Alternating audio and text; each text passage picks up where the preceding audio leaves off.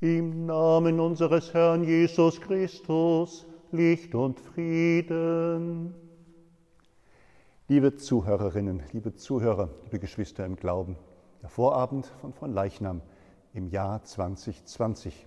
Da werden wir sicherlich noch lange zurückdenken. Wir hier in unserer Region, wo im benachbarten Städtchen Fritzlar eine der ältesten von Leichnamsprozessionen in Deutschland vor mehr als 750 Jahren stattgefunden hat. Und ich glaube, jeder daran denkt, dass das eine ununterbrochene Tradition gewesen ist, in den schlimmen Jahren, in den glücklichen Jahren, in den anstrengenden Jahren, in den stürmischen Jahren, gezeichnet von Pest, Cholera, Not, Krieg und ähnlichem, oder vielleicht doch nicht, so genau wissen wir das gar nicht.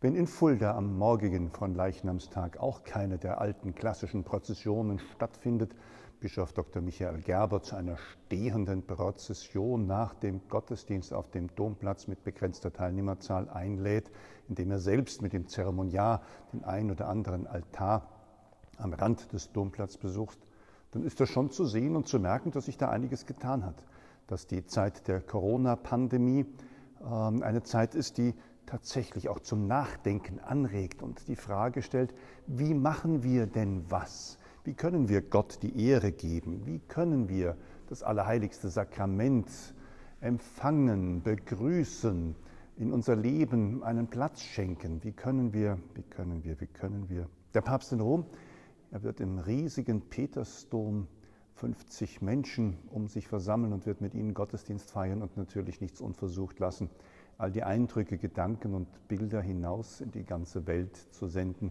damit jeder, der die technischen Möglichkeiten hat, auch diese empfangen kann und sehen kann und im Geist und im Herzen mit dabei sein kann. Wie schön ist das eigentlich? In unserer Stadt Kassel ist, ich weiß nicht, das wissen die Historiker sicherlich ganz genauer, die klassische von Leichnamsfeier auch schon seit Wochen abgesagt.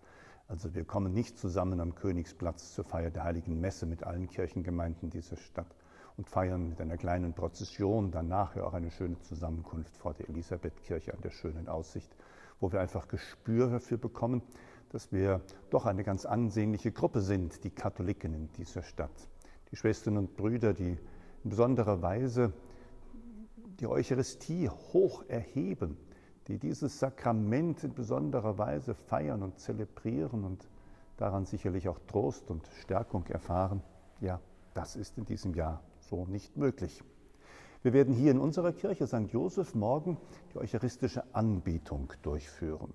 Das heißt, wir werden aus unserem Tabernakel, aus der Aufbewahrungsort für das heilige Brot aus vorherigen Seiten, die zusammenrufen. Wir werden sie dann äh, auf den Altar stellen. Wir werden den Altar mit Kerzen und Weihrauch schmücken und wir werden dann diese Eucharistie zur Anbetung ausstellen.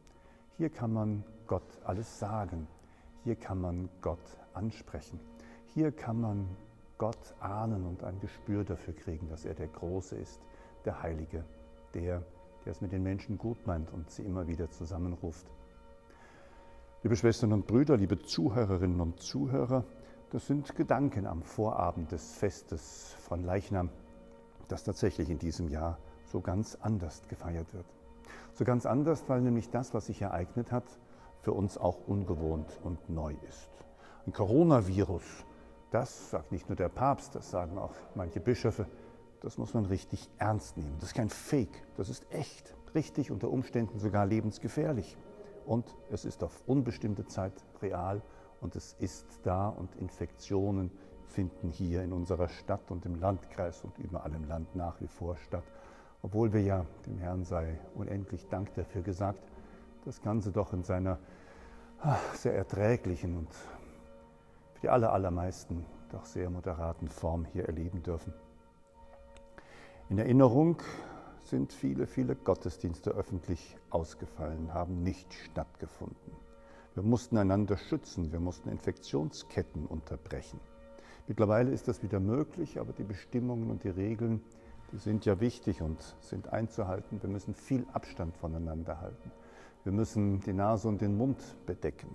Wir müssen getreu Listen führen, dass für den Fall der Fälle, wie er ja kürzlich vorgekommen ist in Stralsund, ein Priester hat bei einem Gottesdienstreise mehrere Messen gehalten und hat dabei allein neun Menschen infiziert. Und Wie das dann weitergeht, das können wir in diesen Tagen in Echtzeit nachlesen. Es sind Hunderte in Quarantäne vorsorglich geschickt worden.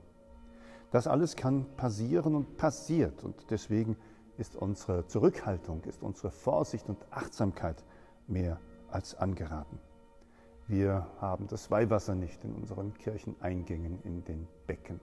Wir haben auch noch nicht vor, hier in St. Josef an diesem Feiertag die heilige Kommunion einander zu reichen, die heilige Messe zu feiern, sondern wir tasten uns voran. Wir suchen und suchen und hoffen, dass das als besser wird. Denn wir können diese Leitliturgien, wie es Erzbischof Schick in Bamberg gesagt hat, diese doch sehr reduzierten Gottesdienstformen auf die Dauer nicht pflegen. Wir leben von der Fülle, wir leben von diesem heiligen Spiel und wir erleben von dieser Messfeier, wie sie in Jahrhunderten geformt und gefeiert wurde in allen Ländern dieser Erde und wie sie immer wieder Schwestern und Brüder stärkt, nährt und auf das Wesentliche hinführt, Jesus. Alles andere wollen wir aber auch nicht vergessen. So viele trauen sich nicht heraus. Sie kommen nicht hier zum Berg. Sie schützen sich und damit natürlich auch vieles andere drumherum. Die Hausandachten, die Bibelandachten, das alles ist so wichtig und schön. Und liebe Schwestern und Brüder, so ihr das hört und zu Hause bleiben wollt, das ist gut, dass ihr das so tut. Die Digitalisierung, die technischen Möglichkeiten, das weiß ich auch, die hat nicht jeder. Wie gut, dass unsere Kirche hier den lieben langen Tag offen steht und dass Menschen hineinkommen können, dass Menschen hier ruhen können, dass Menschen hier in diesem großen Wohlfühlraum tatsächlich auch Gedanken an Gott, an Jesus Christus, an die Heiligen, an das Leben überhaupt, die Perspektiven und Zukünfte für alle Menschen Seele suchen und finden können. Das sollen wir festhalten, das sollen wir unbedingt so lassen und das soll bleiben. Wie wird es weitergehen? Ja, natürlich, wir werden die Knie beugen, wir werden Jesus im allerheiligsten Sakrament verehren und wir werden ihn bitten, dass er bald diese Geißel von den Menschenkindern nehmen möge, dass das Sterben an dieser Krankheit eingedämmt, gemildert oder ganz aufhören möge dass die Menschen tatsächlich die Solidarität leben, die sie in so manchen Aktionen der letzten Wochen und Monate wieder neu gelernt haben, dass sie füreinander da sind, die Schwachen versorgt und unterstützt werden und die Kleinen getröstet, die Großen nicht übermütig werden. So viele Gedanken, so viele Gedanken, so viele Herzensregungen und Wünsche und Bitten. Herr Jesus Christus, Sohn Gottes des Vaters, wir beten dich an, wir rühmen dich, wir sagen dir Dank und wir wissen, dass du bei uns bist, alle Tage unseres Lebens bis zum Ende der Welt. Amen. Euch allen einen gesegneten Abend, einen guten Feiertag. Und hier aus der Kirche St. Josef auf dem Roten Berg Segenswünsche.